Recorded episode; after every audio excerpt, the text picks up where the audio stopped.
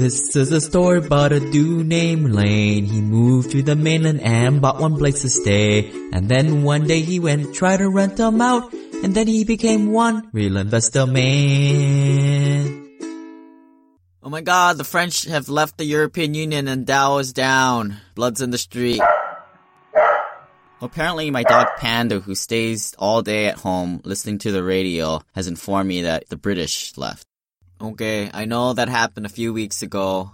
I'm a little late to the party, but give me a break. I don't really track the stock market. I don't really care what's happening there. The only reason I know what is happening is so people don't think I'm weird and don't know anything about the world. But I guess everybody knows now. So a lot of people have been contacting me about that turnkey out of state rental podcast. In the end of the podcast, I listed a bunch of questions and I was going to go through them today. A lot of people have been asking me who are the turnkey providers and who are the good ones. And first of all, I think it's kind of lazy just to ask which ones are the good ones. And second of all, I think it's an opportunity that you're wasting if I just simply give you the answer. I think you need to take the time to interview and learn about real estate investing through these people. Use them as your teacher and use these questions as a conversation starter. You know, that salesman is not only there to educate you, but it's also to exercise your BS detector. Because if anything in real estate investing, you need to get this BS detector tuned up. And if ever you're going to get screwed over or pay too much, now's the time to do it in the beginning. You don't want to be going and doing bigger deals or multiple properties and then getting screwed down the road. So I'm going to attempt to go through all 22 questions and give a little commentary on each question. The first one is, can you break down the structure of your company for me? This is just an opportunity for them to explain it to you in their terms. Two, tell me how your process works from start to finish. This is an open ended question and lets them explain how big their operation is. Are they just rehabbers or do they do everything, including the wholesaling and the property management? Third question What does turnkey mean to you? This is kind of a piggyback from the second question, but if you don't get what you're looking for in the second question, this is just another way to get it from them. You can also ask them, you know, what's turnkey? Is it all rehabbed or are you getting the HVAC, electrical, plumbing, roof all done or what's missing? Four, do you own properties close to the one you're selling to me? This is kind of a two pronged question. You're determining if you're working directly with the turnkey provider or the middleman marketer. And you're also trying to figure out in a coy kind of way if they're an investor too. And you can kind of talk to them a little bit about that. And that's a good thing. Five, will there be a tenant in place before I close on the property? There are a lot of pros and cons with having a tenant in place. Obviously, the good thing is that there's a tenant and it's sort of justified the rent that they're giving you. If they have a person in there for $700 and someone's paying the rent, well, it can't be that bad. But then the cons, in theory, they can just stick any warm body in there and yeah, they have a lease, but you don't really know any side dealings going on. I haven't had too much luck with some of my turnkey property place tenants. A couple of them, probably about 20% of them have turned out to be duds and ran out for eviction. I should have been paying a little bit more attention and verifying income statements from the tenants, but lesson learned. Number six, can I use financing to purchase the property? What happens if my financing falls through?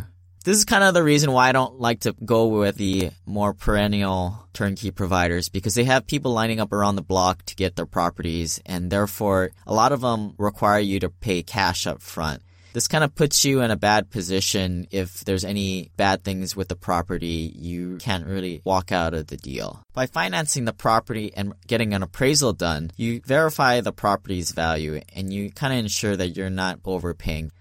I'm all paying for the fair price of the property, but I don't think paying 105, 110% for that property is fair to you, the investor. Number seven, is the home required to pass inspection and appraisal before I close? Again, this is kind of a piggyback from the last question, and it's also to determine if you're potentially overpaying for the property. If your third party inspector goes in there and verifies that a lot of these issues are not taken care of or it requires a big purchase like a new roof, then if you have the inspection contingency, you're able to back out. If not, you're screwed and you got to purchase the property. Or if you're really unfortunate and got talked into paying cash up front, you're really screwed. Number eight, can I hire my own appraisal before closing on the property?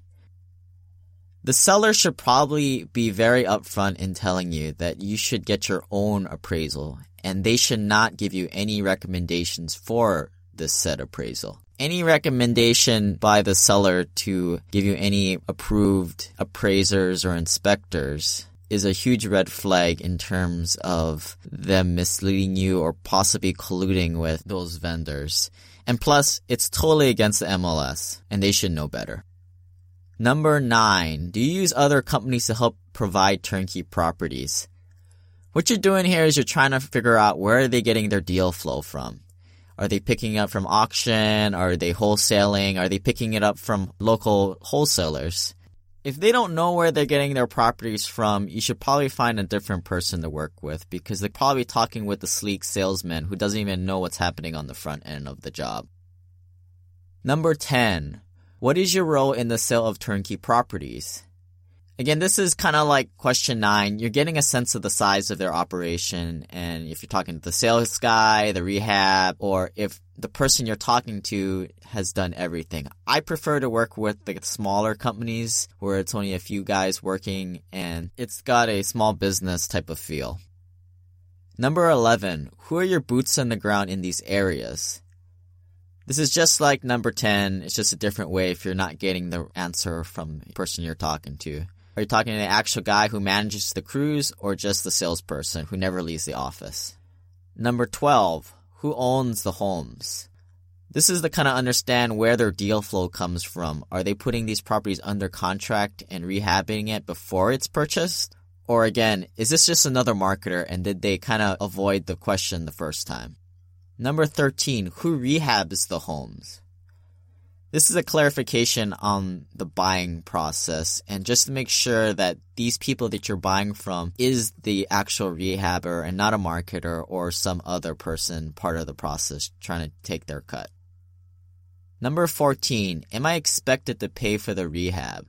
This is a minor question and you're clarifying what the rehab process involves. Number 15. Who manages the properties after the sale? This question is just here to make sure you, you ask it and you get it from them. I prefer to go to property management companies not with the rehabbing umbrella company. I think I mentioned it before, but when I'm buying out of state and remotely, I need that extra set of eyes to help me verify that what I'm buying is actually a good rental and not just another lemon out there. And when also when I'm buying the next property, I can ask the property management company if the rehab was done in a good fashion. As you can see, getting a third party property management company separate from the turnkey provider is critical to eliminating this conflict of interest. Number 16. How long have you been in business for? I don't know if this is really that important, but it's nice to get a little track record and see how long these guys have been in business for. I would go more for companies that have good referrals as opposed to been around for 50 years, but that's just my personality. I've seen a lot of younger rehabbers who are really doing good things and not a lot of people know about them and they do great work. Number 17. Is there warranty on the property after the sale? Be beware that if they provide a vacancy insurance or warranties on their work, it sounds good in theory, but the provider could just be covering their work with a third party insurance company and be able to pay any claims that way. If you ask me, it's kind of a chicken way of doing it. They should be rehabbing the property to good quality and be fixing things that break and not having to rely on insurance to pay claims.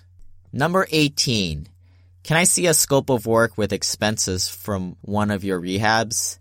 What you would like to see is a scope of work that verifies that what they told you over the phone that they do plumbing, electrical, roof, HVACs is all in one of these sample rehab scope of works. What would also be cool to have is the itemized rehab amounts.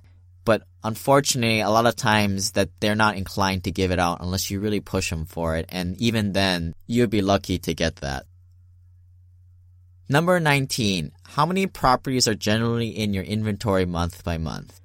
The more properties means better economies of scale, but it can also mean more bloat and more competition from other buyers. Having this number also gives you a good sense of what their monthly inventory coming out to you will be. If they've got 30 homes in a year, well, that's a few homes a month. So you have to just keep this in the back of your head when they are sending you deals through your email and you're passing on them or need to know when to pull the trigger. Number 20. What sets you apart from other turnkey companies? This is a pretty general question, but it also lets them know that you're also dating the field a little bit. Number 21. What are some mistakes you make when starting out and how are you doing these things differently now? I don't think there's a right answer here. I like authentic answers and I like to see people make mistakes and acknowledge them. Number 22. Do you invest in real estate yourself? If so, what? I think this is a really important question and a lot of investors don't ask this enough. And in case you missed it, that question is, as an investor, would you purchase this property and why? Personally, I want to work with an investor, not a salesman. An investor knows the ins and outs of what you're looking for and what you're going to deal with in the future. And although they're just trying to sell you the property, any insight that they can give you is valuable. When I'm looking for a turnkey provider or working with anybody in real estate, I want to work with a real estate investor and not a salesman because I'm trying to build my network. And when I do larger and bigger deals, I want to be able to call the guy who I bought that property from and build off that relationship. That salesman will probably be in and out and it's not good if their own people aren't buying their own product. I mean, after all, real estate is the best investment out there. Why would you not be buying it if you're so close to the action? So those are 22 questions there. I urge you to kind of blaze through the questions and make it more of a conversation. I saw one Bigger Pockets forum post out there where turnkey providers were limiting calls to 15 minutes, which I thought it was a little weird. But it makes total sense to me. There's so many tire kickers that these turnkey providers talk to every single day. And it would be really frustrating for me to talk to all these people and them never buying anything. I guess that's why I would never be a used car salesman. I hope it goes without saying, but use these questions as a guideline and don't belabor every single question. Come on, these guys are professionals and treat them like professionals. If there are any more questions, please let me know so I can add it to the list. And we'll end with the simple passive cash flow get her done action plan. First thing for you guys to do is make a list of turnkey providers, markets, agents to have a conversation with. Second, send out emails to providers and schedule discussions. Number three, get on the phone to learn and exercise your BS detector. And last, if you email me, Lane at simplepassivecashflow.com with a screenshot of your iTunes review, I will send you the spreadsheet with some of the most popular turnkey providers I know of so you can start your call list. This website offers very general information concerning real estate for investment purposes. Every investor situation is unique. Always seek the services of licensed third-party appraisers and inspectors to verify the value and condition of any property you intend to purchase. Use the services of professional title and escrow companies and licensed tax, investment, and or legal advisor before relying on any information contained herein. Information is not guaranteed as in every investment there is risk. The content found here is just my opinion and things change and I reserve the right to change my mind. Above all else, do your own analysis and think for yourself because in the end, you're the only person who is going to look out for your best interests.